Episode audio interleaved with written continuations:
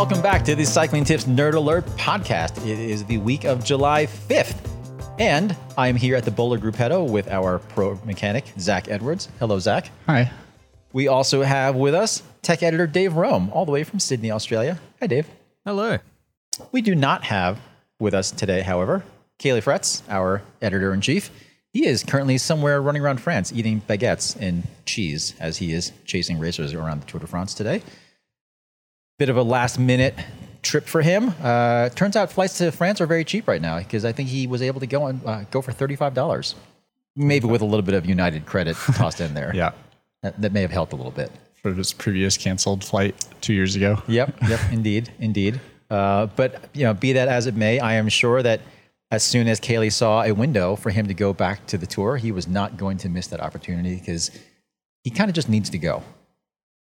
He, he just needs to be there for some reason. He, he can't help it. Experience. Something. Experience France. Something. Uh, I, I don't know. Yeah. Either way, he's there right now. Put He'll be there out. until the end. So uh, we'll have him back on for Nerd Alert hopefully in a couple weeks' time, but we'll see. We'll see. He might need a little bit, a little bit of a break. We'll find out. Anyway, we have another great show for you as always. We've got a bunch of tech news to go over, some new gravel bikes, some crazy new wheels, more wireless stuff, uh, a little bit of disc brake news in relation to racing. And then we have another Velo Club exclusive Ask a Mechanic segment. So where where we have solicited questions exclusively from our Velo Club members. So with that, we are going to go ahead and get right into it. Uh, this week, Scott has announced its new gravel bike, replacing the old Addict gravel that was basically just a shared platform with their cross bike. So the new Addict gravel is finally a real dedicated gravel bike with its own specific geometry. It's got a longer front end, uh, lower bottom bracket, longer rear end, more tire clearance. It'll fit uh, 700 by 45 millimeter tires now. Used to only clear 40s. It's got more mounts. Uh, supposedly rides a little bit better. The big news there, really though, is the geometry. However, in addition to the geometry, it also kind of, I mean, I would say it's you know a, a pretty roadified gravel bike in the sense that it took an awful lot of design cues and features from Scott's Addict RC road racing bike, uh, namely like aero tube shapes and like a super integrated front end, totally hidden cabling, that sort of thing. Um, the bike, I think, will be really fun to ride, and with that much tire clearance and with the new geometry, I bet it'll be quite capable and quite fun when things get kind of rowdy. I always still wonder, though. Uh, we've talked an awful lot about how road racing kind of like you know you sort of have like the racification of all things gravel. Like gravel events just you know keep becoming races and you know more road racers are kind of migrating over into gravel. And in some ways now it seems like you know i guess this is inevitable a lot of gravel bikes you know though they were always sort of modified versions of road bikes to begin with now we are seeing an awful lot more of high-end gravel bikes that just really look like super high-end road bikes with more tire clearance. I mean, that's what gravel bike started out as. And like, that's what the gravel bike I want is a road bike with more tire clearance. I don't want a worse version of a mountain bike. No, I mean, I, I I think in that sense, that is what gravel bikes have always been, like you said, and always arguably what they should be. But I guess what I'm wondering is do gravel riders necessarily want some of these other things that are associated with higher performance road bikes, like the aero tubing and the super hyper integrated front ends and stuff like that? Like, is that a good thing for gravel? I mean, I want to say no, but I have enough customers who say yes to this stuff. Like they have the th- 3T Aero gravel bikes and geek out about Aero wheels for their gravel bikes and all this stuff. Because you So like, I want to say in essence, gravel bikes should not be any of these things, but people do want this. Because they still want to go fast. Yeah, yeah. And like all those things presumably help people go faster. Correct. Or feel like they're going faster. Yeah. Placebo. I mean, I, and I guess you know they they do look cool. I will say that. Like th- that new Addict Gravel looks do- pretty sweet. I mean, maybe this is just me being kind of grumpy and I don't know. This new Scott gravel gravel bike, like I saw it first. I thought it was BMC because the lines on it, like how they do the mm. shaping of the head tube and everything. Like I thought it was BMC, and then I looked at like it doesn't excite me. Like it's not. It's not anything different than any other gravel bike out there. It's like to me, why do I want this bike over like every other company's gravel bike? Like it's just like people joke about, oh, another new tarmac came out when someone comes out with a road bike with drop seat stays, and I feel like gravel bikes are starting to to become the same exact thing. Yeah, I guess I guess uh, that's the issue when you follow as a brand because there's you know I guess as far as big companies, as far as big brands go, I can't think of anyone slower to create a dedicated gravel bike than Scott. Right. So I mean, pretty much all the all the cherries have been picked from the tree already with this one, and uh, yeah. they had no choice. Like you know, they they have stuck a somewhat to their own design language that was uh, somewhat unique to them with uh with the the Scott Addict RC, but at the same time, everyone's already done all this, so I guess there's no there's no way for them to avoid it looking like someone else's bike, even though it is truly their own.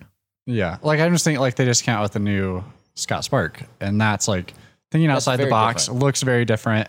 There's whether you like it or you hate it. Like there are things to differentiate it from other bikes. Or this gravel bike, it just kind of it looks and feels like every other gravel bike that's on the market now. Yeah, but Scott had to acquire another company to get that unique mountain bike. Correct. So Just a little, little slide that one in there. yeah. um, yeah, I'm not saying Scott copies people. They're generally a pretty innovative company, but uh, I just, yeah, I think it, there's not a lot of scope to to make a bike look totally different these days. And I think to James's point, uh, unfortunately, the market's demanding for these clean looking, kind of aero, roadified looking gravel bikes, and there's only so many ways you can do that at the moment. For sure. I mean, like even though that, like the paint to me, it's like they have the like top to bottom like two tone fade, and like everyone's doing that. Like differentiate yourself. Do something different. Don't just copy what every other company's doing. I mean, I'm sure like this all said, like I'm sure this bike rides really well and it's light and fast and like a good bike. But to me, it's like it's not exciting. Well, I guess that kind of begs the bigger question, though. Then, as far as gravel bikes go, and granted, I mean, it, it is very region specific as far as like what your terrain is like that you're going to be using a gravel bike on. But what do people like? I guess what do we each want in a gravel bike? I mean, I've already said I want a road bike with big tire clearance. Like, I don't want suspension. I don't want mountain bike geometry. I just want something that I can, because you're never going to do, like, at least here and what I'm doing, I'm never going to do purely just gravel roads. Like, you're going to do pavement, you're going to do maybe a road paved descent, and then you're going to do some single track and then some double track and then a smooth dirt road or something. Like, you're not, I'm not just riding four hours of washboard roads where I want flexi everything but that's that's me. Yeah, it's such a personal question. I'm with I'm with Zach on that one for my personal needs. I like a bike to basically feel like a road bike or like a cyclocross race bike, I guess. Something really reactive that you can ride really quickly on, uh, and that you can attack on and sort of you know do do a bit of everything with and do it efficiently. Uh, and then as soon as the bike starts to feel a little a little sluggish and a little slow to react and a a little heavy, then at that point I'm just missing a mountain bike. I'd much rather be on a hardtail, which is a far more capable bike for for the the style of riding that those the heavier, more burly gravel bikes are designed for.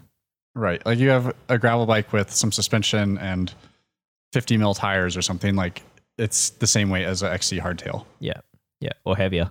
Yeah, Um, right. and then yeah, so but I guess that's my use my use case. But there's lots of people out there that are you know using gravel bikes for multi-day adventures or for ultra endurance events who definitely do need something different to what I guess Zach and I are are looking for in a bike. Sure. So then, I guess coming back to the Scott, though, like you know, Zach, you said that you know, kind of what I think we're all three of us are in agreement as far as what our personal tastes are in gravel bikes. That you kind of want more of a road-like bike with big tires. Like you want to do road rides on just on like crappier terrain, essentially. Yeah, Like basically. so, in that sense, why wouldn't this Addict gravel appeal to you then?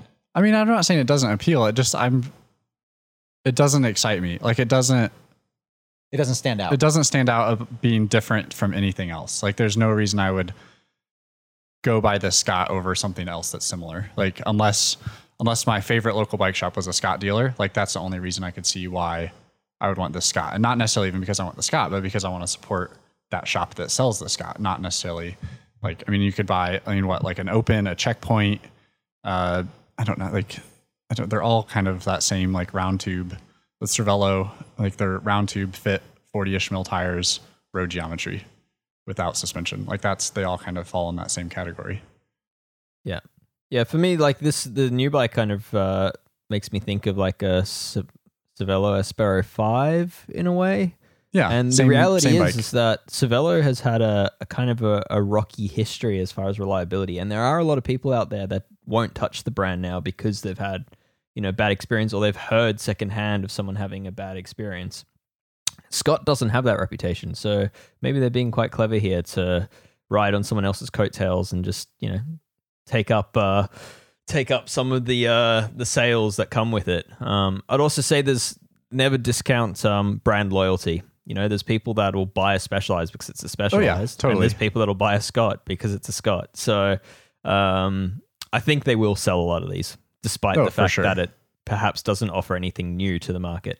The one thing I just thought of that I didn't see in the write up about it does it have a threaded or press fit bottom bracket? I'm pretty sure it's press fit 86. Pretty sure. Boo. Don't come off new bikes with press fit. Threaded for life. Yeah. Scott's Scott's always held really good tolerances with their with their press fit. Uh, you know, they're they're kind of in my experience, they're roughly comparable to Giant in that regard. I mean, I've definitely seen some where the cups just fall in and out of the frame, but Well, I I'm mean, sure, I guess. these, sure these ones are great. Yeah, Yeah, slip That's yeah. the tool Well, I- free slip foot. E- easy replacement. I mean, I guess at, at the very least, at least it's not press fit 30, which I think is universally the worst press fit system out Yeah. there. I mean, it's at least, like I said, I'm pretty sure it's press fit 86. It, um, But I feel like if you're yeah, if you're a bike company nowadays, like read the room. Everything's going back to threaded and people are happy about it. Like make your bike threaded. Whether it's T47 or a 68 mil shell, like just put some threads in there. put some little metal ring, put Yeah. some hopefully well aligned little Yeah. metal rings in there. Like call we it have have the technology now to do it so that your aluminum threads don't just come unbonded from the carbon frame. Like people have figured out how to do this. My my my big issue with uh not to go on a tangent about bottom bracket centers, but PF uh eighty six, I like it because it tends to be um I guess better. The brand, the manufacturers using it tend to hold better um, manufacturing tolerances than those using PF30. In my in my experience, the Yeah, issue is is that SRAM is now all in on its dub 29 millimeter spindle, which means any bike spec with SRAM is going to have really shitty small bearings. yeah, they're going to wear out equipped in that super frame. quickly. Yeah, Yeah, Yeah. and and most of those Scott bikes are spec'd with SRAM. yeah. That's my issue with this standard. Nothing else. To be clear, I, I don't have 100% firm confirmation from Scott that it is Oh, okay. press fit 86. Um, it, I- I'm pretty certain that it's not threaded though, just based on the width. I mean, I feel shell. like if they came out with a new bike and didn't say, "Hello, this new bike has a threaded bottom bracket," it's probably still still- a press fit. yeah, probably. yeah. Anyway, You remember the days when press fit bottom brackets were a feature? yeah, like a positive when everything feature. had threads and then they'll Yeah. move into press fit and it was like Yeah. a it was like a feature of lightness and I- stiffness. I and do remember that very. Everyone that knew anything was like, "No, please don't do this." I mean, I remember I remember the handmade bike show where um, SRAM basically went all in on PressFit 30, and they were touting the plastic cups as a feature because they would conform to slightly you know non-perfect There, bottom bracket shells, and that didn't work out so well. there are so many sad customers out there with custom metal bikes from that era with press fit 30 shells. I, I mean, at least there are solutions to fix that now, right? Like, Yeah. yeah. You have thread, thread together solutions that work a lot better, and like if it's a metal frame, at least you have a have a chance of you know if Slightly you needed better. to like you know facing the shell or you know that sort of thing. Like that, you have you have hope, Yeah, some hope, some hope. not much. There's always a new bike. There is Yeah. always a new bike, indeed. All right. Well, Zach, you said one of the things that you know maybe didn't really get you get you going on this Addict gravel is that it didn't really stand out from the crowd. Uh, I do have a way that you could stand out from the crowd. However. Yeah, how's that? Uh, so Black Inc, the accessory company that's out there, I think is that, is Black Inc a, a, a division of Factor? It- It's, Uh, it's it's its own. They like to call it its own brand, but it's very much like I, I see it as like how Roval sits within Specialized. It's like Okay, got its that's own. kinda what I you know, kind of It's own, different, its own but design it's the team, same. but it's right, the same. right. Yeah, The yeah. money ends up in the same Yeah, pot. comes Yeah. from the same warehouse. Yeah. Okay. Same owners. Well, anyway, Black Inc uh, has recently teased some new uh, five-spoke, one-piece molded carbon fiber road wheels.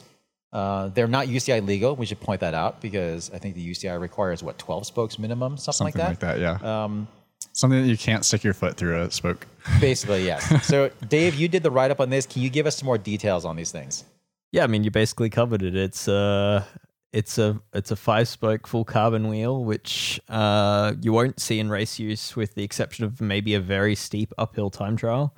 Uh, and then even then, it's questionable what the aero gains are here because it's uh, speak to some people and, and these wheels like the three spoke versions are apparently quite aero, but once you start adding more spokes, then they become less aero. Uh, but yeah, basically it's a 1290 gram wheel wheel set, uh, tubeless with a with a hooked rim, so you can run clinchers or you can run tubeless tires. So wide open tire compatibility. Uh, yeah, full carbon construction. They've they've basically you know they're claiming that it's it's a it's a really strong balance of aerodynamics and weight, but realistically the main feature here is is aesthetics. You you're not going to buy this wheel for any other reason than that it looks cool. If you consider it to look cool. Um, Please, please tell me they're going to offer them in a bunch of different colors. No. No, black only. Uh, I don't think they're expecting to sell a huge number of them. They they weren't even going to do like a proper launch of them. They'll just kind of soft launching them and then casually putting them on their website. Um, so yeah, I mean, we spotted it on being used by Michael Woods on a rest day at the tour, uh, which is kind of their way of of teasing it. Um, yeah, I mean, there's there's probably not not too much to cover there, but the main thing for me is that um, it's not a new product as such. That for them, for fa- uh, for Black Inc, uh, they uh, have clearly been inspired by what um, BikeAhead Composites is doing, which is a German company who make these kind of wheels. Um, BikeAhead Composites, they, they do a six spoke version, but otherwise, on paper, they're, they're very similar. They're within 40 grams of what Blank, Black Inc have done. They're also a hooked rim, very similar width, very similar rim depth, um, also similar price, which is it's at about 3500 US for a pair. Um, so yeah, I, I, I don't think the, the sales proposition here is a, a very strong one.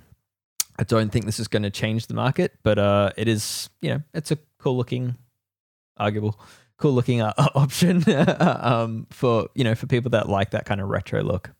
I mean, Kind of, I wonder what they ride like. Stiff, I reckon. Yeah, I've got a customer that has a set of the BikeAhead ones for his mountain bike, and they just like I would be terrified to ride them off road. They just seem like they would just explode. Like they- Well, I mean, people have said that about anything carbon fiber that's ended up on mountain bikes. yeah, but it's, like fine. it's different. They just feel fragile, like fragile and stiff at the same time. so brittle. Yeah, mean. like they would just like you case something or like hit a rock wrong, and they would just like explode. Is what I'm sure they won't because they're racing them in the World Cup right now. But like they just they yeah, the feel Ghost, like they the would Ghost explode. factory team races those off road. So, um, yeah, I, I don't know. You never know how many wheels they go through, but uh, I'm sure by now they've got them pretty dialed. But um, yeah, I don't I don't have any hesitation that Black Inc's wheels are are unsafe or anything. I think they they will be, but um, at the same time, I think that they're they're not exceptionally light as a result of that. You know, I think to make them Yeah. safe, you know, they've had to make a mean- wheel that's bordering on 1300 grams, which isn't by today's standards. I mean, it's light, but it's not exceptionally so. I feel like if you're purely buying these to put a vibe out, like to show, like, look, I have these crazy wheels that aren't that aero, that aren't that light, that aren't that fast. I can't really race them. Just buy some lightweights. You're gonna show up. People are gonna know what they're called, and they're gonna be like, "Oh, those are really cool." like you show up with a set of five spoke wheels, people are be like, "Are those old Spinergies or are those something new?" Like, why? What am I looking at? Yeah, it could be cool. Like if you were building like an old throwback modern racer, like like you know how some people Do they get make? Are like, they making them in rim brakes though? No, but if they, so. if you did like you know how some people get like a new Cannondale Super Six and then do it in like Saeco colors, like custom Right. painted as like a Saeco Yeah. CAD. If you did something like that, maybe it would be pretty cool. Like a real modern, like ultra, you know, disc brake equipped, but like you know in retro colors and get these rims painted. I think that'd be a pretty cool bike. But uh, personally, I won't be I won't be buying a pair. Right. So basically, like the bike equivalent of like a resto mod in the Exactly. World. Exactly. But they have hooks on the rims, so I'm a fan. Yeah, you can run whatever tire you want. Yeah. All right. So then we should try and get a set in, and we'll put them on Zach's bike. On my Scott. And then I'll be stand out. Yes. Yes, indeed. You can have them. You can have the fit the the paint faded to match. Perfect. Done. Done. All right. Uh, in, in our next bit of news here, uh, Ronan McLaughlin, our illustrious tech writer who has been at the tour for much of the race so far, um, he spotted some new wireless shifters from SRAM, uh, time, trial, time trial shifters, ostensibly. Um, so the, the current remotes that SRAM have, you have to plug them into levers. Uh, these are apparently totally wireless. They have a little battery in them that, unfortunately, as at least in prototype form, is non-replaceable and non-rechargeable, which they're basically just disposable, which seems a little silly. Um, but I mean, this clearly indicates that SRAM is continuing to build on its AXS ecosystem. Um, and you know, since they could be presumably paired to anything that runs on AXS, uh, it kind of opens things up, makes things kind of interesting as far as what you could do with these because you know you can put them anywhere and like move them around. You can you know have them operate different things. You know, like if you wanted to run a TT bike with a dropper or seat post, I guess you could do that with these somehow. But anyway, I mean, there's a lot of flexibility in what you could do.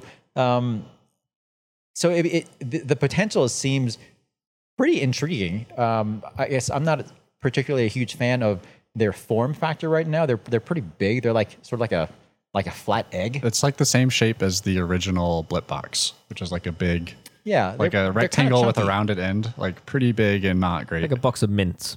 Yeah. The thing, like to me, it seems like besides them being disposable, which is not great. Um, to me, it seems like it's sim- maybe a similar technology that they use in the Zipp, uh, whatever their extensions are called that have have the shifting bits bit built into each one, so you don't have to have a separate blip box. So where like each each extension has its own pairing setup that you then pair to the derailleur instead of uh, you put, you don't connect each shifter to a wire or like each extension if that makes sense. Um, but so it seems like they're just building on that and in a more compact compact shape. I mean, uh, keeping in mind that these are presumably, you know, they're supposedly prototypes. They're not, they're not done. Um, you know, hopefully they will get a little bit smaller, and hopefully they will have at least say like a replaceable coin cell battery, like the, Yeah, I mean, the I would- do. Like if they're made for TT bikes, it could be something completely different that these are for. But if it's on a TT bike, I would think like utilize the inside of the extension. Like you could have some cylinder shape that goes, I don't know, a few centimeters into the extension, and you could fill that with a battery or or whatever you need, and just have a single button, kind of like the the normal SRAM TT shifters. And uh, alternatively, since they can be paired to whatever, you know, one of the possibilities that Ronan brought up was the fact that, you know, the new rival AXS stuff does not have expansion ports in the levers. Um, but uh, you should be able to connect these remote shifters because they're wireless to those rival shifters, and then you would actually be able to run remote shifters on a rival setup, even though it doesn't have ports for Where them. so that could be kind of cool. Well, that's the thing. We don't know how they mount. We don't know exactly how they attach or anything. I mean, they kind of look like you would just kind of like put them on with double stick tape or something. But I would hope SRAM would have some sort of more elegant solution for that. Yeah. I mean, in terms of their TT stuff, like I've been hoping for a more elegant solution for a while. Like they still don't have a brake lever for the base bar with the built-in shifter, which that seems kind of silly. Like there's not the current setup with the blips, whether they have the new trigger style one or or the little round ones, like neither of those are the cleanest on the base bar setup. So Right, because it's still like another thing that you have to stick on there yeah, somehow. and they have like a the trigger one. They have a little mount that kind of goes and mounts behind the brake lever and is a little bit cleaner. Um, the downside with that is that when your brake pads wear and the lever pulls a little bit farther, the lever hits the shifter before the brake pads hit the rotor. So it's a little bit of a Well, that's your pad wear indicator. yeah. When you no longer can stop, it's time to replace your pads. but like, yeah, I've been like, I don't know. Like their TT stuff, it works really well and it's really easy to run the back half of the bike. But how the current stuff is with the wires and the blip box and where everything connects, it's not not as straightforward as Di2, in my Yeah. opinion. Yeah, but I yeah I don't know. I, I I'm I'm kind of pessimistic on this, where I, I think it kind of makes sense that it's a half baked product given the market size of TT and Try. Like I mean, it's Try is huge though. There's so many Try people. it's huge. I mean, not huge. I think it's, it's, not like gravel, but Yeah, yeah. It's still a small market for for them, and I think it's still a niche. It, it's a it's a potentially pr- very profitable niche, but you know when you look at Campy's options in the space as well, I mean it's it's just not a a booming market for them to spend you know millions of dollars refining these things. No, but like Campy's not going to have tri-bike OEM where SRAM could get every TT tri-bike manufacturer having group sets on their bikes. I mean, to that to that point, I mean, Campy still. I mean, their their sponsored riders are still on 11 speed for TT. Well, that's their disc wheel doesn't take a 12 speed.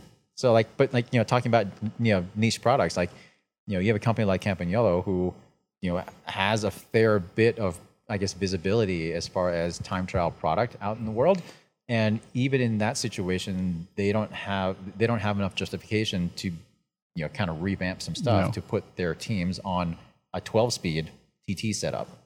Sidebar: the current leader of the tour crushed the TT on like a ten year old Campy Ghibli disc and eleven speed group set and rim brakes, and not some crazy Aerocoach front wheel. Like everyone's doing all these marginal gains, and he went out on essentially a ten year old TT bike and just crushed everyone. And I kind of appreciate that. I, I mean, this, this Like narrow rims, tubulars, all of the things that are not fast. I mean, it, it does.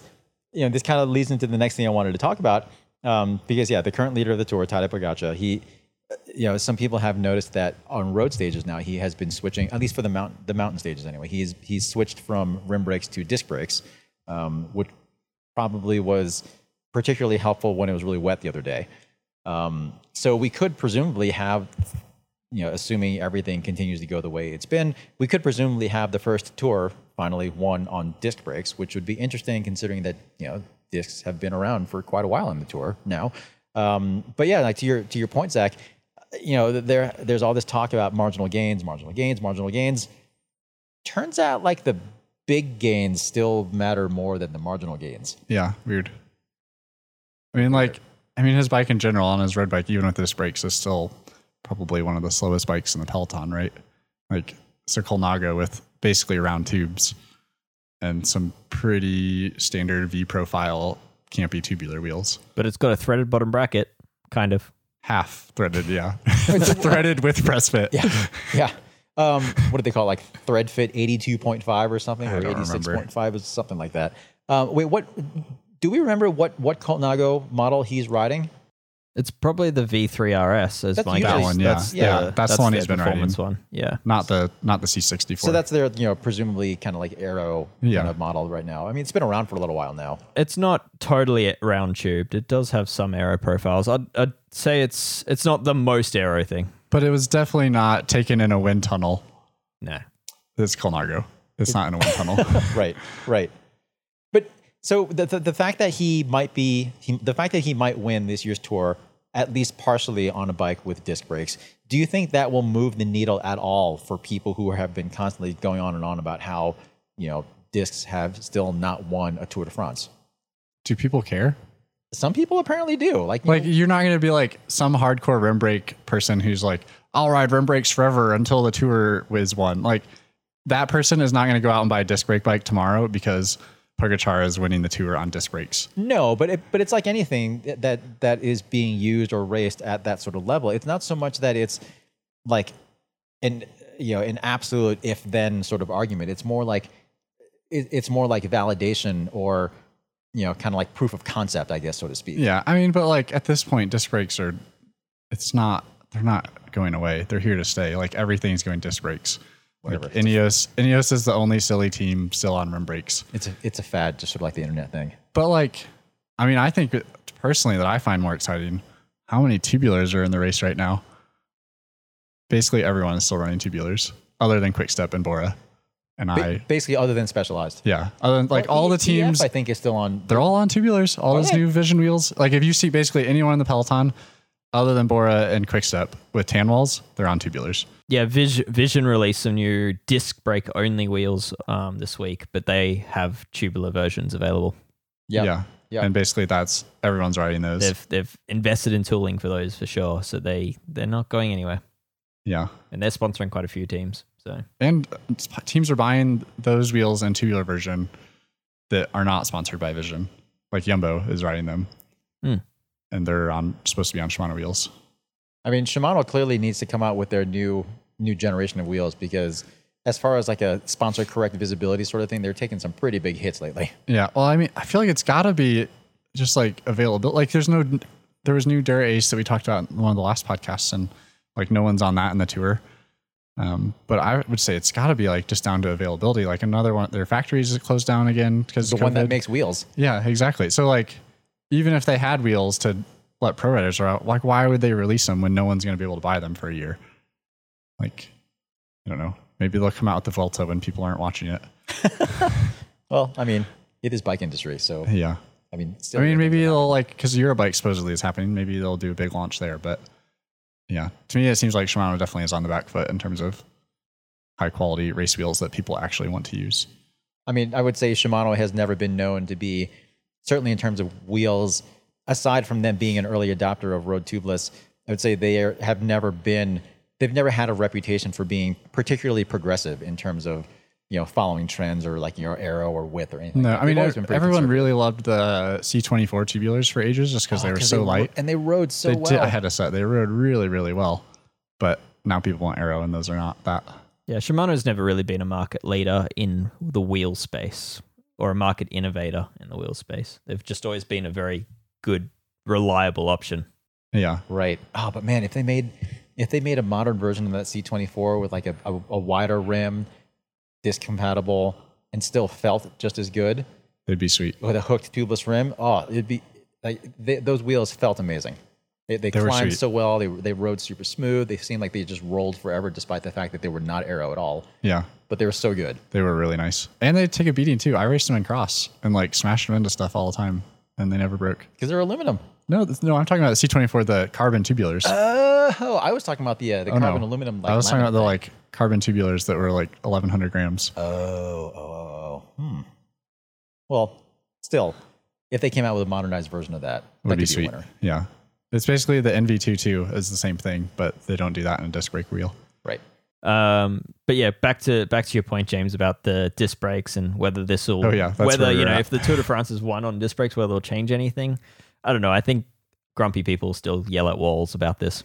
Yeah, So this will just be like, you know, I think the outcome of this will just be like, well, well, of course, you know, if the best rider is forced by sponsors to ride disc brakes, and that's going to happen, I think that's going to be uh, the argument out of this. Yeah, Um, I think there's just, yeah, I think people, no matter what happens with disc brakes, I think there's always going to be people that that just don't want them and are going to come up with every excuse and every evi- piece of evidence to show that it's it's a conspiracy.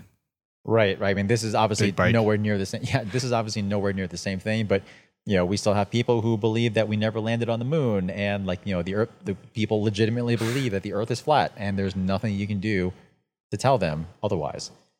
Except you can show them a disc brake in person.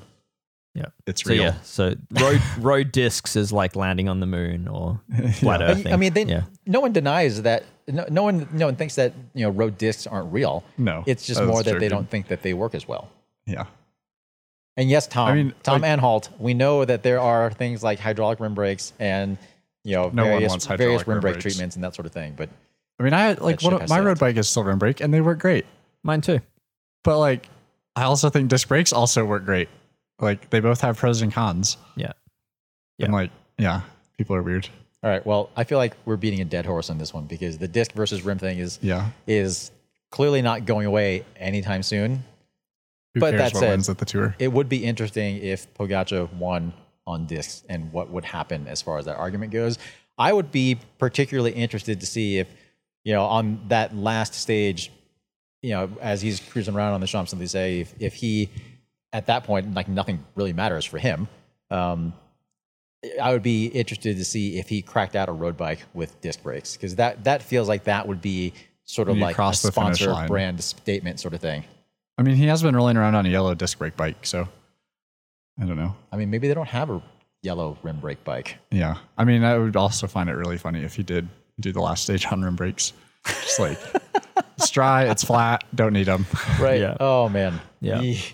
Um, but yeah, just on further on this, uh, I guess uh, Israel Startup Nation, they they were a team that I, I believe were all in on disc brakes at one point. I think they announced that they were they were done with rim brakes. They made a pretty big deal about it. I think. Yeah, uh, and they uh, I've I've heard from Factor that the they've actually built the team. Every rider has access to two rim brake bikes each now. Uh, Weird. Yeah, which I think my take on that is that it comes off the back of Froome's not so subtle and fairly public rant about the issues of disc brakes. And when you say not so subtle and you know, you know, not so subtle and fairly public, you mean, you know, very very clear and very Yeah. public. I mean, he's just trying not to get time cut, like, save a few grams. That's so uh, brutal. Oh so- god. So yeah, so the Factor's still keeping their their Ostro, which I guess is their all round race bike. That's that's disc only. That that thing can't take rim brakes. I don't think they're ever going to bother to put rim brakes on it. But uh, but yeah, I've seen photos of Froome rolling on a on the O2 VAM O2 with VAM. with uh, with with rim brakes. Uh, I haven't. I'm not sure if he's actually used it in racing yet, but we'll we'll see. That thing they'd have to add so much weight to to make it 6.8 kilos. Like that. That is a light is so light. Yeah, even even and that's the crazy thing that that bike with disc brakes is actually pretty should be pretty near the the weight limit. Maybe by Yeah. maybe it might be 200 grams off or something, but that's a really light bike. Froome's been running lightweights and the carbon origin SRM cranks. So like the thing's got to be so light. Just drop a couple chains down the seat tube. Um, I guess to go on a little bit of a tangent, um, Ronan profiled Froome's bike not too long ago and noticed that he was running a whole bunch of just like you know atypical. It just looks awful stuff. though. It's, just, like it's like this such a mishmash. mishmash of. It looks so bad. But in particular, what was interesting was the fact that he was running a Magura slash rotor brake. Oh yeah, I did caliper, caliper. That is um, definitely with interesting. a Shimano lever. So that's something I, I certainly. but only on was it before. only, on, the, front. rear? Only, on, the front. Yep. Yeah. But what I wonder is, I mean, I, I've run Magura mountain bike brakes before, and like, I've always liked them. I don't remember them having particularly amazing pad clearance, though. No. Um, and that's one of the things that Froome was really vocal about in that video that seemingly everyone who follows road racing watched. Um, so we haven't had a chance to talk to the team, and certainly haven't had a chance to ask Froome about it. Um, but I try really- it on one of your bikes. Well, I I kind of wonder, like, like what, like, what would be the benefit of doing that? Like, I mean, if that works, then you could also take like a campy hydro lever and put a Shimano caliper on it if you wanted to, just because. Because those use Magura, so like if it's all cross compatible, that would be kind of oh, the hilarious. gods would be so unhappy. We should try it because I, in my mind, the only reason to do that would be increased pad clearance. yeah, yeah, yeah. So And Shimano has been, you know, the Shimano's okay for pad clearance, but not amazing. Yeah. But what's what's you know what's odd is that you know those Campagnolo disc brakes are made by made by and well, I don't know if they're made by Magura, but they were developed by Magura. they're Magura. And of the three, um, Campagnolo has the worst pad clearance, I would say, by far. interesting. Okay. Um, I mean, that's been my experience anyway. Zach, I wouldn't say that I wouldn't say that is the worst. they they seem pretty tight to me. I feel like I don't see it that often, but I feel like I remember it being pretty good, like really good lever feel. Fantastic lever, like Yeah. they, they work the best of the three. I feel like. Yeah, but I also remember them having the, the them being the most sensitive to to placement, which again is curious considering that Froome is running that and had been complaining about rotor rub. yeah. So I mean, it could be something with how much, like, because different calipers, like let's say like Shimano for example, let's say you take a, a Saint downhill caliper and use a an XTR trail caliper, like the amount of fluid that is required to push those pistons Right. versus what's in the lever, like they feel really good, but you have to bleed them a lot. Um, So clearly, we, we're going to have to try this out. So it could be like it works well. It's like, it could just be an experiment. Like they could have been like, you know what, Froome, here you go. You complain about disc brakes. We've done something different. Try this. It could be. I mean, the only other thing it could be is like maybe modulation based. Maybe it changes the lever feel where to a point that's maybe less grabby or something that that Froome feels more confident on. Yeah, I don't know. It seems like it would be pad clearance related for why they do it. Regardless, he's not doing well. His bike's not helping. no, he's doing not any doing well, favors. unfortunately, no. Like, like not to. Yeah. But but clearly, I guess I'm just going to have to try this out. So, Yeah. uh, Lori at Rotor USA, if you are listening to this, you are likely going to get an email from me asking if I can get caliper. at least one caliper just to see if I can try it out and hopefully don't die. It would be an interesting experiment for sure. It would be, it would be. But I mean, I- that back to this bike though. I just it always kills me when you can take a bike and put so many really expensive, nice parts on it and just create a garbage bicycle. Yeah, but it, it to me it kind of feels like pre XTR mountain biking again, where like you had all these different companies coming in with all these really nice CNC machine parts, but then like none Right. of them really worked that well together. Yeah. Or what was the was it AG2R? No, I don't remember what team it was. It might have been AG2R. Who was on Eddie Merckx a couple years ago? Yeah. They had like they had like campy shifting rotor, Rotor cranks, cranks. Mavic uh Mavic wheels and KMC chains, like just all this mishmash of stuff. It- but those still looked decent just because you're like, well, whatever. And then they ended up on repainted Ridleys with Shimano, even though they started the season on Eddie Merckx with Campagnolo. It was very Yeah. odd. Yeah. Yeah, that's what Froome's bike reminds me of. Just like mishmash of parts that someone at the world tour level should have a better looking bicycle. Ah, those mechanics must be so unhappy. Yeah, That bike would be difficult to work on. Yeah, and especially Like with those the- asymmetric rings. Yeah, that's the main thing that sticks in my mind. I think I, I think I saw him having issues with those the other day, like drop Yeah. chain, unable to get the chain back on, waiting for a bike, like walking up a hill. I think Yeah, that I mean, would have been no chainring support. related. I mean, Yeah. I want this was it's been quite a while now. Uh, I don't remember who it was. He rode for Astana at the time, um, but he was in town here training and had his TT bike and had me put those on. And his instructions were like, just make it so it stays in the big ring. Like, it, it's I know that it's not going to shift. He's like, just make it so that it works and doesn't rub in the big ring, and that's Oh. all you need to do. Oh God. And I was like, sweet. like, they yeah, there's no hope in those shifting well. It's a glowing endorsement. Yeah, it was pretty funny. I was Huh. like, okay, cool. Low expectations. Okay then.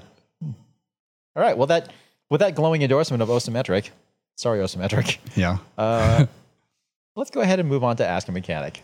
let's do it. All right, as I mentioned at the beginning of the show, this is another Velo Club only segment in the sense that, well, I mean, if you're listening to this and you're not a Velo Club member, it's clear this is not this episode is not Velo Club exclusive. It's more that all the questions that we have for this week's Ask a Mechanic segment have come exclusively from Velo Club members. So, um, if you haven't joined our Velo Club membership program yet, please consider doing so. It's really quite inexpensive. Uh, gives you access to a whole bunch of really cool stuff. You get a members only Slack channel, uh, the really great community of Velo Club members, a lot of tech support, a lot of support in general, uh, a lot of just good conversation. There's seemingly no yelling, from what I can tell, which is very odd for the, an internet forum. Weird. Uh, yeah, and perhaps most importantly, you know, you do directly support the work that we do here at Cycling Tips. So, uh, again, if you haven't considered, or if you haven't yet joined Velo Club, please consider doing so. I feel like there should be a disclaimer. Like, if you're an internet yeller, please do not join. Yes. Yes. Although internet yellers tend to not want to like pay to join things, That's seemingly. true, Like that's, yeah. I don't know why that goes together, but that's like a that weird seems to be the filter. Uh, anyway, moving on. First question comes from Greg. I don't know if it's Genna or Jenna, so my, my apologies. Greg. Um, he's asking any suggestions for replicating a bike fit onto a new bike. Same shoes, pedals, and saddle, but the frame geometry is slightly different, so I'm not sure what measurements to make. I mean, it, yeah. I mean, the big measurements are saddle height, saddle setback behind the bottom bracket. Basically, you're kind of Basically, like whatever the, bracket. geometry of the frame is, you're basing everything off of the relationship to the bottom bracket. So the same same saddle height, same setback, same like uh, saddle to bar reach, and then the same drop um, from the saddle to the handlebar. Um, there are various ways you can measure all those things. Um, just watch some YouTube videos or something. Like I would say, beyond that, like I mean, there's small things like handlebar rotation and hood position. If you're getting a brand new bike, though, like you're probably going to have different hoods and a different handlebar shape anyway. So that you're just kind of trying to have to to ballpark. But Yep. Uh, I'd say the the mistake most people make with this is that they they use a tape measure to do the saddle height, and then they go immediately from there. They go from center of stem to the to the edge of the saddle, and then they they base that on the fit, and that basically ensures that you're going to get the wrong saddle setback, and your seated position is going to be wrong. So you need to yeah, basically what Zach said. You get the the x and y of the saddle and position, and then and then worry about the cockpit reach. yeah, if you're wanting to like, you're like, oh, I need to have less like a shorter front end, like I'm reaching too far. Don't just slide your saddle forward, get a longer or shorter stem. Like set the saddle in relation to the bottom bracket, and then adjust everything from there, but leave the saddle where it is. And and to be clear, you don't really need a whole lot of complicated measuring or fitting equipment to do any of this. I mean, you can do all of this with just a regular tape measure and a plumb bob. Correct. Um, and and actually, you don't even really need the plumb bob to measure saddle setback. You could just like push the bike back up against a wall Yeah. and measure from wall to the bottom bracket and then wall to the nose of the saddle. So there are ways to do that if you don't have a plumb Or you bob. can make a plumb bob with some string and a little Yeah, weight. it. yeah, take an yeah, old shoe and take the lace out and attach something to it. shoe. yeah, yeah. Tie the shoe to the bottom. anyway, Yeah. I- it, it's funny because we we did have a, um, a pretty long discussion on the Velo Club Slack channel a little while ago from one of our members. Uh, I think it was Hannah Nicklin. I think it might have been uh, who I think is. I think she's currently in. uh, I want to say she's in the Netherlands or something right now. But anyway, she switched from her old bike, which had broken, to a new bike that she was able to find somewhere. and she was having all sorts of weird issues with uh, replicating the fit. Um, and you know, a whole bunch of people chimed in, and you know, basically what we all recommended to her was essentially you know what we were just talking about. But one thing that uh, that often goes unmentioned is how different handlebar bends and how the levers are mounted on those handlebars can dramatically affect the effective reach of that thing. Um, because I asked her to send me pictures of her current bar or her old handlebar setup and then her new bar setup. And her old one, um, I think it was this older, older specialized Ruby or something like that.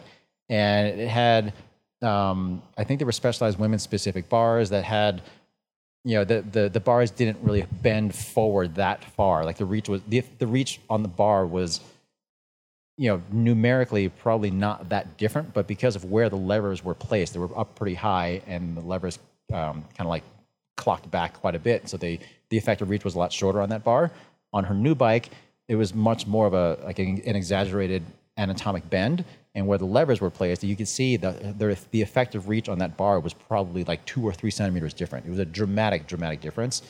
Um, but again, like like Zach was saying, you know, place the saddle X and Y relative to where the bottom bracket is, and then go to um, I guess stem center as far as where it clamps to the handlebar. Make sure that height and, and reach is the same, ideally. But I guess to me, more importantly, the, the dimension that you really want to get right is where sort of like the base of your thumb sits on the lever, like that Yeah. position. I mean, I'd say if you're super picky, like if you're getting a new bike and you really like how your previous bike was, just buy the same bar.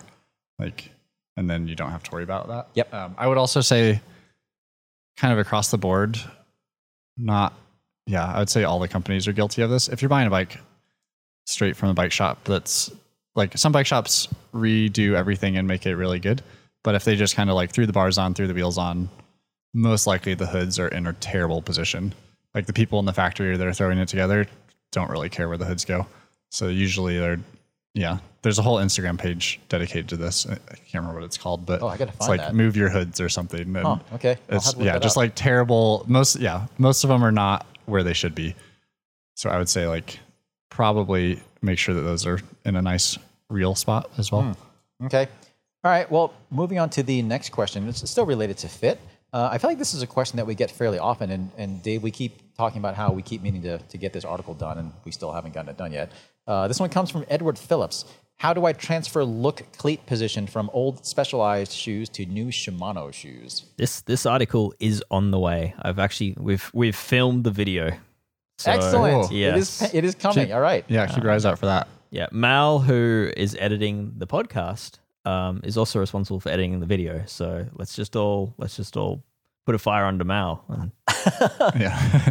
All right. Well, Dave, do you want do you want to run us through then what what your procedure for this is? That Uh, so I, I mean, there's there's many ways to do this. Uh, I know my pr- uh, procedure is pretty similar to yours, James, which involves the the square edge of a table. So basically, where I start is I, I find the the edges of the the ball of my feet. So I actually will pull put a little bit of tape on the sides of the shoe where the edges are, and then I'll actually use a marker to mark the the protrusions left and right. So the you know where where the the knuckle of your your big toe is and where the knuckle of your small toe is, and that basically gives you your your rough cleat center line, uh, and you want the center of the cleat to line up through that imaginary line that you've just drawn on your shoe. Um, well, not so much the center of the cleat, but wherever the spindle sits. Yeah. Which Sure. most cleats have most cleats have a little Yeah. mark on the side of Yeah. them. So yeah. So look and um, Shimano cleats both have little tiny little indents in them that that I guess replicate where that spindle will sit. Um, and that's that's sort of the starting point, and then from there, um, I guess I'm fairly lucky where I can have my left and right cleats basically even with their, each other.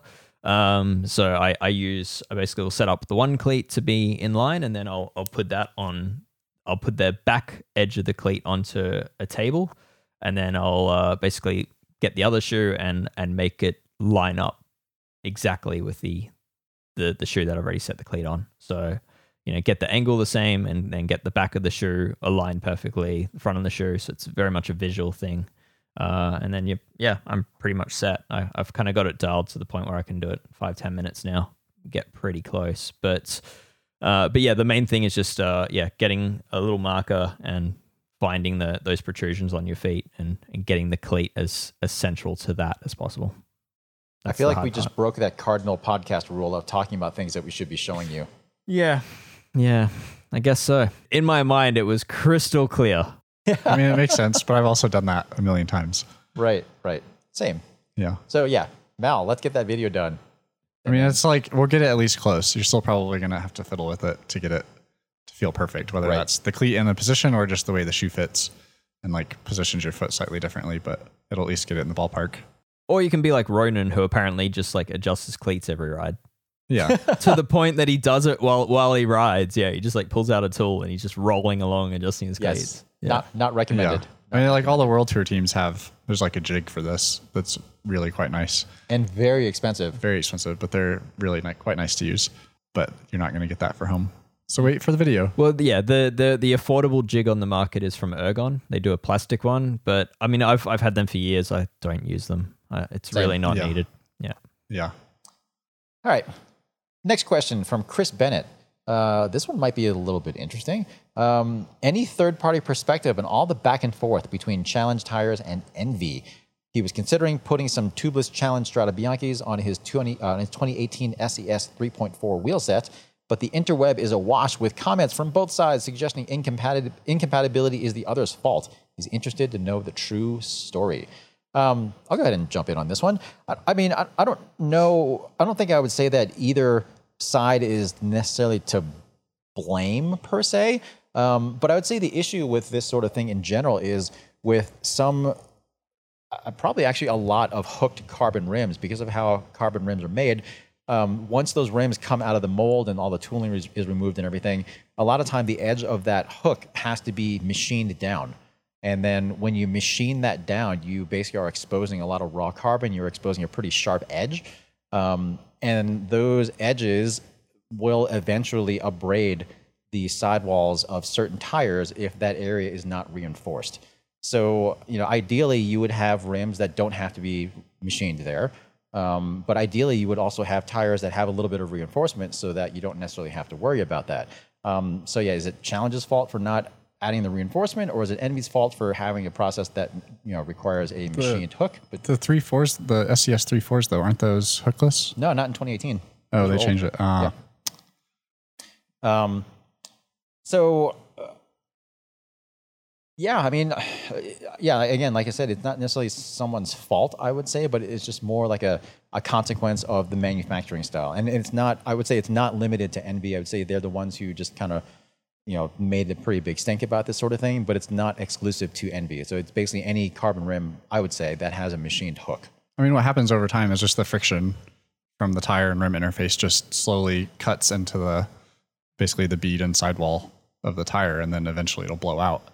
Um, so I think I think that they say that you can use the tubeless tubeless cotton tires, like Vittoria's, for example. Like you can't use the normal Corsa, but you could use the the tubeless one because the bead is reinforced in that area. So potentially the same with Challenge, but I would always refer to whatever Enve says is approved. Like if they're saying don't use this tire, then to me, I would say like that's not worth taking that risk because Tire blowouts? tire blowouts are not poorly. not fun. So just use a different tire.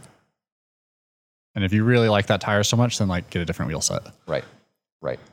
Like decide what you want more. So yeah, so no, you know, no like big conspiracy theory or any, like no hidden thing or anything as far as I know. Um, but that's basically the story with that. So um, like I said, it's not just challenge, it's not just Enve, but that is one particular combination that is maybe not ideal for certain models. Um, anyway, all right, moving on. Robert Hess would like to know if we have any tips on cleaning the gunk out of pressed valve cores that seems to inevit- inevitably accumulate when running tubeless. Um, or is it just better to buy replacement valve cores and change them out when they get clogged? I would put a replacement valve core in. Like everything I've ever tried to clean them kind of works maybe for a little bit, but then Really it, get in there. yeah, you can't. I mean, maybe you could try soaking them in something, but I don't know. Like, just take valve cores out of some old tubes. Like, you don't even have to go buy them. And if you do have to buy them, they're not very expensive at all. Right. Or just take them out of your friend's bike. Yeah, there you go. but yeah, Um, I mean, like, you could probably get a 10 pack for like $3 or something. So I don't know. Yeah, they're, they're pretty inexpensive. Um, you know, Robert, if you are accumulating a lot of sealant in those valves, though, I mean, a lot of times that suggests to me that there's something about the valve that isn't shaped very well, or something about the way you're putting sealant in those tires that's accumulating sealant in there. Um, you know, I know I'm, I'm certainly guilt, guilty of this a lot of times too. I have, you know, like an empty two ounce Stan's bottle that I use for injecting sealant sometimes. And like it just goes into the end of the valve core uh, of the valve stem, and you know, it kind of filters in, filters into the tire and that sort of thing. And then I put the valve core in, um, pump up the tire, and that you know, doing that it works, but it does leave more sealant in the valve stem. Um, if you instead use like a dedicated sealant injector. I mean, Park has a new one now. Uh, you know, Milkit has had one for a while that has a little straw that extends all the way through the valve. Then that way you you have you have a better chance of getting that sealant into the tire without getting it in the valve stem body. Um, that helps too. Um, but like the I would be afraid if it goes that small of a diameter to fit all the way through the valve. Like that's just going to clog. no, they, Like been- that's going to clog the injector rather than clogging the valve. No, they've, they've, they've been pretty good. I have, I've had pretty good experience with them. But but the big thing is, um, ideally, you would want a valve that has like a pretty good sized rubber bulb on the on the rim side of there, so that so that sealant can't really flow very easily into the valve stem body. Um, so if this is something that you're having issues with repeatedly, I might just re- I might just consider replacing the valve stems that you have in general, and, and not just Yeah. the cores. Yeah. Um, personally, valve cores, I I do occasionally if they if they're getting clogged, I actually do take them out and kind of just clean the back of them. Um, not the valve, st- not the whole valve stem, just the valve core. I'll, I'll clean the back of them, and then I'll put like a little drop of chain lube on the thread, which kind of, uh, uh, I guess, assists with um, how they can kind of get tight with time, um, with with sealants on them. So uh, I, I don't know. I find that gives them a bit of a longer life. But yeah, once they're really clogged, it's just it's just easier just to change out the fifty cent part. Like sometimes you can like it's just clogged at the back. Can you just pick it off and then it's Yeah. fine? But Yeah. once it clog- clogs the inside of it, then it's Yeah, kind of game over. Yeah. All right. Next question from Guy Perry. What's everyone's secret workshop tips for getting hose and housing length perfect on the first time? Uh, for context, for a sensitive part, he'll sometimes make a template piece from an old piece of outer housing uh, or hose before cutting the new length. But he's wondering if anyone had any genius tips for just getting it right the first time, every time. Said all too often I end up with a run that's five to 10 millimeters too long as I add a safety margin. And then once everything is connected up, I don't go back to make it perfect. I mean, I would say I have no secret tips for this. I've just done it a lot, I guess. Yeah, I mean, uh, I- I guess conceptually, I mean, same. I've done this a lot too, but I guess you know, for me, what I've always done is you know, kind of you know, connect the hard points that absolutely are always going to be connected. Yeah. Like you know, at you know, so for a hydraulic brake, you know, you have the hose connected to the lever, um, and for derailleur housing, you have the hose at least sort of like inserted into the lever, and then um, you know, you tape that stuff to the bar the way it would be underneath handlebar tape. And then you rotate the bar through the full rotation that you want to be able to rotate through and then basically just see where the end of that housing ends up on the frame where it needs to go. Uh, and then as long as you have just enough slack to be able to afford you that range of movement and then you know accounting for you know sometimes you have a couple millimeters of extra length from the from the housing ferrule if you if for derailleur housing um, that's kind of it i think as far as you know nailing the length Yeah.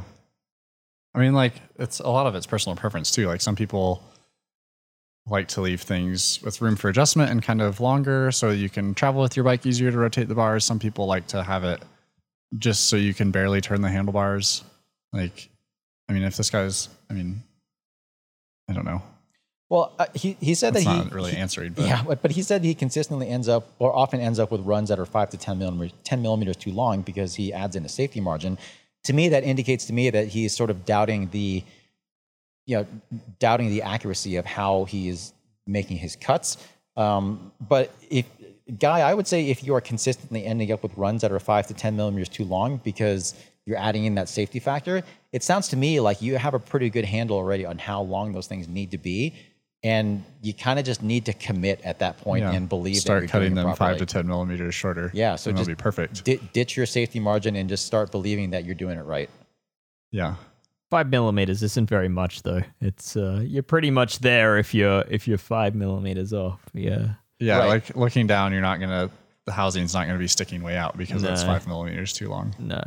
Um, what I would say, Zach, with your point about um, you know how it's preference and some people don't like the bars to turn and stuff, I would say for any bike going off road, gravel bike included, make sure that uh, your derailleur case, your derailleur housing is not the thing stopping your bars from turning further. Right. A lot of times, I'd say with that, like Yeah. it, uh, a lot of bikes, just the way the cable's routed, like the housing will catch on the stem faceplate, and then the housing is plenty long to rotate, but then the way that they're taped to the bar or whatever, it will catch on the the stem plate when you turn the bars past a certain point, and then mess things all up. So make sure you're not doing that. The reason for that warning is um, if you were to lay the bike down, you were to like um, cook a, overcook a corner where the bars twist. Um, basically, the force of that, in my experience, would be enough to rip the derailleur housing, and then you'd be stuck without gears for the ride.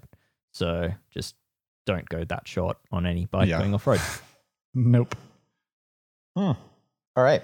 Um, we have a grease question here from, I'm going to butcher this name, Zimbo Bodewins. Sounds like you nailed it. Sure. Um, is there anything special to take into account when putting grease on freehub pawls? My Fulcrum Racing 5 freehub used to be very quiet.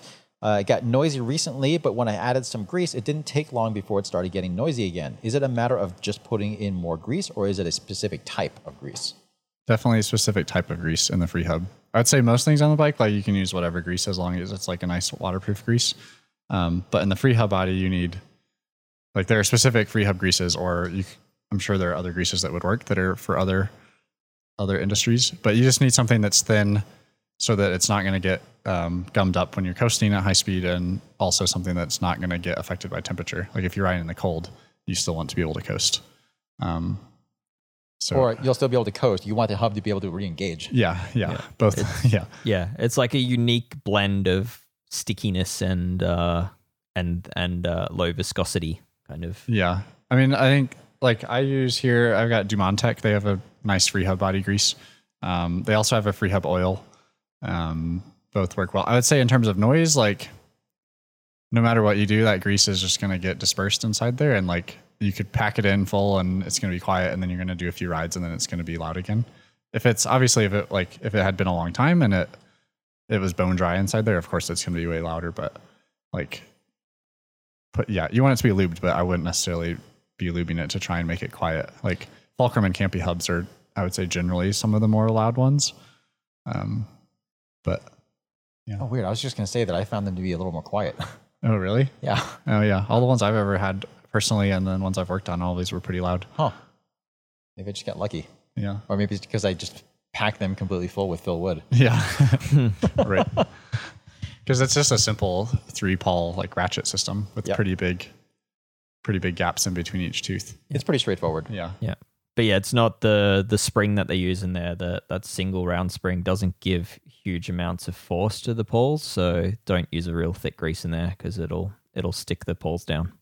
Uh, speaking of lube, uh, Dave, I feel like this is kind of one for you from uh, Misha Sinner. So Wolftooth has a new chain lube called WT1. Uh, it's claimed to be clean and uh, it claims to clean and lubricate the bike chain. Uh, Misha says that they have it here now and tested it on their bike. However, the, Misha is not sure how to distinguish the product from any other lube and how to know if the cleanliness claims really hold true. Uh, according to reviewers, says you know put some WT1 on your chain, go for a ride. You know your drivetrain gets dirty and then you wipe it. The dirt, supposedly in that case, is the dirt from the lubricant. Uh, that this, that dirt that the lubricant's pulling out from the inside of the chain. But is that true? I feel like every chain lube that comes out, they Always says say they self-cleaning. say the same exact thing. Not not the good lubes. True. Uh, True. so Well, that's because you have to start with a perfectly clean chain, so Oh, you're let's not not- let's pulling not out get into dirt. this. Okay, Like, when- if you start with I- a perfectly clean chain, it, It's gonna be this clean. lube, it's not going to pull out any dirt. Yeah. Um and I would I would say any any lube that claims to clean and lubricate is is lying somewhat. They're making stuff up. Yeah, because the the cleaning part is the carrier of the lubricant. So it's like Yeah. an alcohol base or a solvent base that carries the lubricant and that's what sort of floats up and dissolves the dirt in your chain. That stuff goes away and then leaves less lubricant behind. Um, so you're better off getting a, a lubricant that is basically solely lubricant. You you clean your chain with a product designed for cleaning your chain, aka degreaser, and then you use a, a lubricant that is actually heavily based as a lubricant. That is that is the best way to go. Um, but yeah, there are a lot of products out there that claim to clean and then lube, and they do. They just don't do either of those things very well. And and to be clear, I think uh, Dave, I know I, you know I'm pretty confident in saying this for the two of us. You know, we're generally fans of Wolf Tooth products, um, but you know some of the claims with that lube just don't really quite seem to. No, I I, any- actually I, I I haven't used that lube myself. I don't believe Wolftooth actually created it themselves. I believe it's a rebrand of something that uh, was pre-existing that has a pretty strong reputation.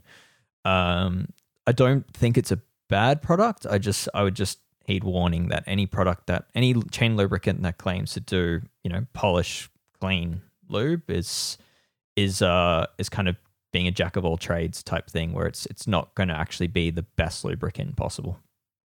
Yeah, I mean, I would say like across the board, any chain lube that has marketing points of doing anything other than lubing, Mm-hmm. that's probably too good to be true.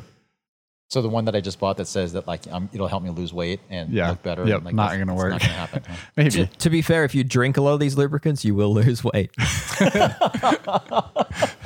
Don't try this at home.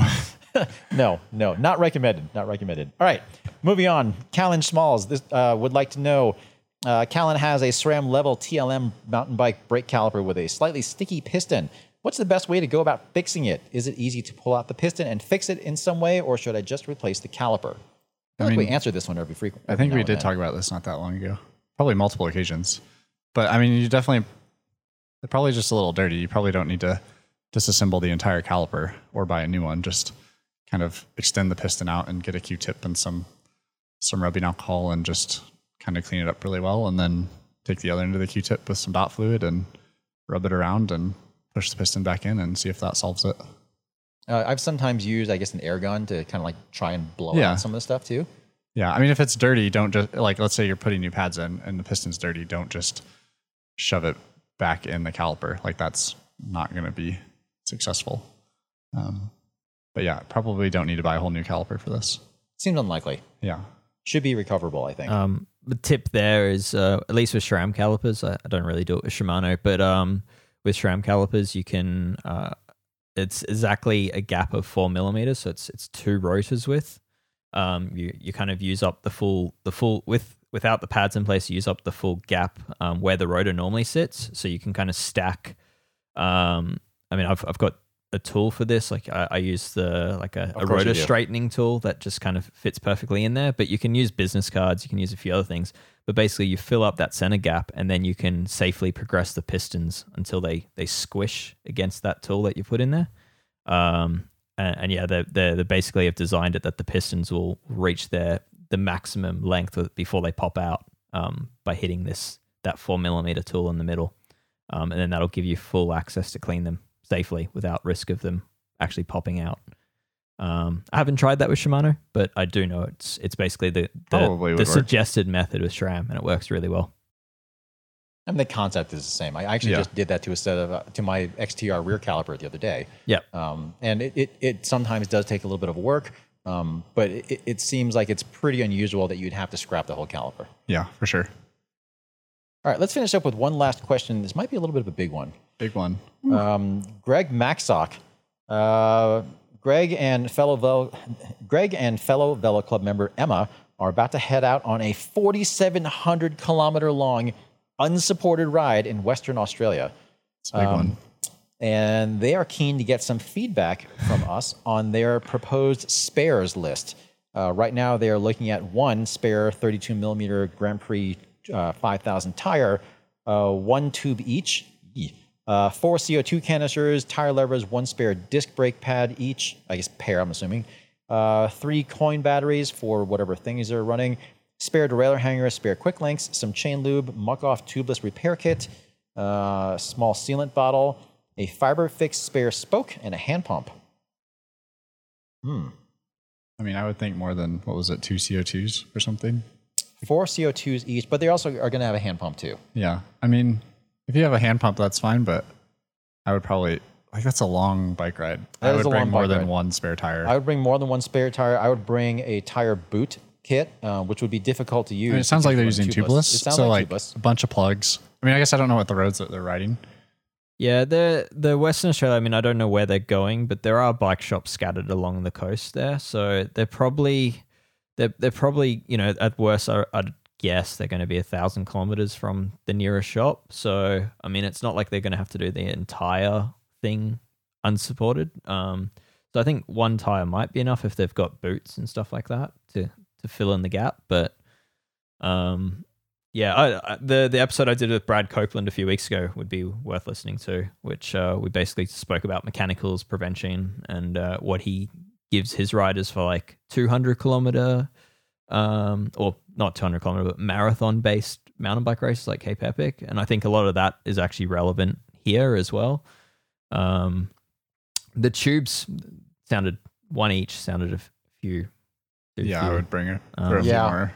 I, I would bring some extras. One and- thing that one thing I'm a little uh, I'm a little concerned about is just with the length of the the route in general. Uh, I don't know what sort of weather they may potentially run into, um, but 4,700 kilometers. I mean, that's It's a long bike ride. it's a it's a long long way. Um, and if they end up, I mean, it, I don't know how wet it is on that coast, um, but if there's a possibility that generally they are, pretty dry. Okay. If it's generally pretty dry, then uh, you know, as long as they have, as long as they're running, uh, as long as they are running good chain lube, um, then drivetrain wear is probably not going to be an issue. What was there um, was I can't remember. We were talking about some wax lube. They said it lasted like thirty thousand kilometers or something. Well, I think it it, la- it let the chain last that long. Like, Yeah, I, yeah. I don't think. Yeah, the chain will last thirty thousand kilometers if you re-wax it every 150 to 200 kilometers. But they're not going to carry a, a crock pot with them for this No. ride. Well, they could. Yeah. They shouldn't. no. I mean, I think like something like this though. It's like, what if you don't bring it and you have an issue? You're gonna really regret bringing it. And if you bring it as a spare, whatever it is, you probably won't need it. So it's like finding that balance of how much risk do you want to take of being stranded in the middle of nowhere with, like, let's say there's a patch of bad road and you, it was two people. You flat all four tires because you run over something and kill them. Like, and you're in the middle of nowhere. That's gonna suck. So like, you want to be prepared how to fix that. Stuff like, I mean, I don't. Uh, is it flat or is it hilly? Mm, yeah, both. I, I don't know where they're going, but yeah, I mean, it, there's no mountains there, but it I mean, will be rolling terrain. Yeah. Yeah. So you're probably not probably not really going to go through that much brake pad. Like if it's disc, throw some metallic pads on if you want to be safe and not blast through pads and not have to carry spare. Like those will last a long time. But like wearable items that, like yeah, tires and stuff like that, I would I would come prepared. Or if you're doing that long of a ride, like don't run GP five thousands. That's a yeah, race that's tire. that was the one that Put like I thought put about. a yeah. thick, heavy tire on that's going to last a long time and be harder to puncture. That's what I would do there. Yeah. Like, I mean, that's that's a tire that's designed to last like fifteen hundred kilometers, anyways. Yeah, more than that, but yeah, I mean, it is. It they'll be wearing those things out by the time they get to the end of Yeah. the trip. Yeah. Right. Right. Um, I But especially if they're loaded down, it's gonna wear. They're gonna wear even faster. Right, because it, they are. They did say that they're going to be unsupported, so they're carrying all their own stuff. Yeah. Put Are different they- tires on. are they on tubeless? Was it tubeless? I heard. It sounds like Yeah. tubeless because Yeah, they did talk the about tire carrying sealant. Yeah, I'd take a little bit more sealant. Take plenty of tire plugs. I don't know if that was on their list. Uh, I mean, they said a muck, Muc-Off tubeless repair kit, which I hope includes plugs. Yeah. I mean, the alternative is like run a heavy tire and run tubes. Like go into it thinking I'm gonna get flats, and then it's way easier to change a flat on the side of the road Yep. with the inner tube than it is dealing with tubeless. And then at that point, if you were to bring like an actual glued patch kit, which then are you very can reliable, take you- that tube and stretch a lot of flats out of it. I mean, you could patch it like almost indefinitely. Yeah. I mean, that's what I would do. Like just pure of ease of ease of getting. The one, the one thing. I mean, I, I haven't done a heap of riding outside of Perth, which is Western Australia, but oh, and I've done Margaret River as well, which is down south. But um, I haven't done 4,700 kilometers of Western Australia. Um, but Australia in general, um, we have a lot of drunks which uh, drink their their beers and then throw them out the window. So there's normally all our highways and all our roads have a lot of uh, glass strewn everywhere. So tubeless in that sense is actually probably not a bad idea. Um, but yeah, just go heavy on the spare sealant. And I'd also say like if weight is an issue, which it is with this type of stuff, um, maybe something like Tubolito might be a good investment because you can have you know two tubes for the size of one kind of thing. Right. Um, so yeah, but I guess in that sense, I would rather just have a regular butyl tube with patches, just in terms of like the reliability Yeah. thing. the reusability thing. Yeah, I do. I do agree with Zach, which is yeah, a thicker, less racy tire might actually be a good idea. Um, you know, it it will be low, you know, higher rolling resistance, but uh, but But they'll get fixing flats yeah. is quite. I mean. I think too, like if let's say there's a bike shop every thousand kilometers, like when you get to those towns where there's a bike shop, look at your tires and be like, this is going to last another thousand kilometers, or it's like, uh, it's got some cuts and stuff. Like maybe replace it there and stock up on extras at the shop. Like kind of when you're out of town with stuff, be preventative. yeah. but- So, um, but yeah, I think uh, was a spare chain on the list. Not a spare chain. Um, I was just thinking a spare chain would probably not be a terrible idea. They are going to bring some spare links. Yeah, Um, actually, they just said spare quick links. I would bring some spare actual links. Yeah. Because if you just put a quick link in, you're Uh, the chain gets effectively shorter short, every yeah. time. Yeah. Um, And they said hangers, and that's always a good idea. yep. Even if you're not going to break it, Uh. but like, let's say something happens and the bike shop that is the only one there, they, you're on a Specialized and they're a Trek dealer. Yeah. And they don't have your hanger. yeah. I would also bring uh, an assortment of hardware, like just uh, you know various lengths of five millimeter, six millimeter, five millimeter, six millimeter, like you know whatever hardware you have on your bike, um, because those are the sorts of things where if something does go wrong and you don't have it, it's very possible that your ride is just done. Um, I would maybe also consider bringing one spare cleat and hardware um, because if you're running clipless pedals and you have a broken cleat, then that could be a Not huge be a good problem time. too. Uh, and those things are small and they're light and like easy to carry, that sort of thing. Um, what else might I bring? Um, I don't know what kind of shoes they're running, but if something were to happen with a shoe, like you might want to just carry a bunch of duct tape or zip ties. Uh, it's not completely unheard of that a boa will fail somewhere Yeah. in the field or ratchet or something like that. So it would be good to have some sort of backup just to kind of hold your foot on there. Um, but yeah, you know, I mean, I guess I would also like, before you leave on this journey, make sure your bike is in tip top shape. Don't like, don't start the ride with a tire that's not fresh or like a chain that's pretty worn already. Like, start it with everything in really good shape. Like, that might sound like common sense, but you'd be surprised. and, and maybe have that done and do like one ride at least before you head out on this trip. yeah. Uh, you know, don't just take it to your favorite mechanic and just assume that everything is perfect. Yeah. Uh, the coin cell batteries mentioned make me think that they might be on SRAM. That's kind of making making me wonder too. Yeah. Yeah, which in which case I'd pack at least one spare actual derailleur battery as well. Agreed. Yeah. Yeah. And a charger. Don't forget that. no, yeah. Yeah. Yes. But yeah, Yes. a, a, an entire spare battery would be a, a good call in addition to, or two spare batteries because they're quite small, they're quite light. Um, Yeah. Yeah. And yeah, you know, there might be a time where you run out of battery and you can't access a charger. So Yeah. And make sure your spare batteries are also charged and not like charged a year ago, but charge them True. because they and, do slowly drain as in your saddlebag. and and use the little clips that that SRAM provides to keep the contacts clean and you know make sure they're not shorting out somewhere and all that stuff. Yep. Um, what else would there be? Not really sure. I mean, I would say also make sure that all the spare stuff that you're bringing, make sure that you know how How to, to install it? Yeah, how to use them. like, don't be on the side of the road and be like, well, I have all these things that the internet said I needed to bring, but I don't know how to put them on my bicycle. Like, let's say you have an old tire on your bike. Go figure out how the plugs work if you've not used the tire plugs before. Like, go, yeah, do this stuff not for the first time. Man, 4,700k. That's too- a long too bike many. ride. That's like what I do in a year. best of luck with the trip. Yeah. All right, Greg and Emma, I don't know when exactly you are leaving on this trip, but uh, certainly feel free to reach out to us directly if you have any more questions, because uh, I would have more questions myself, Yeah. certainly.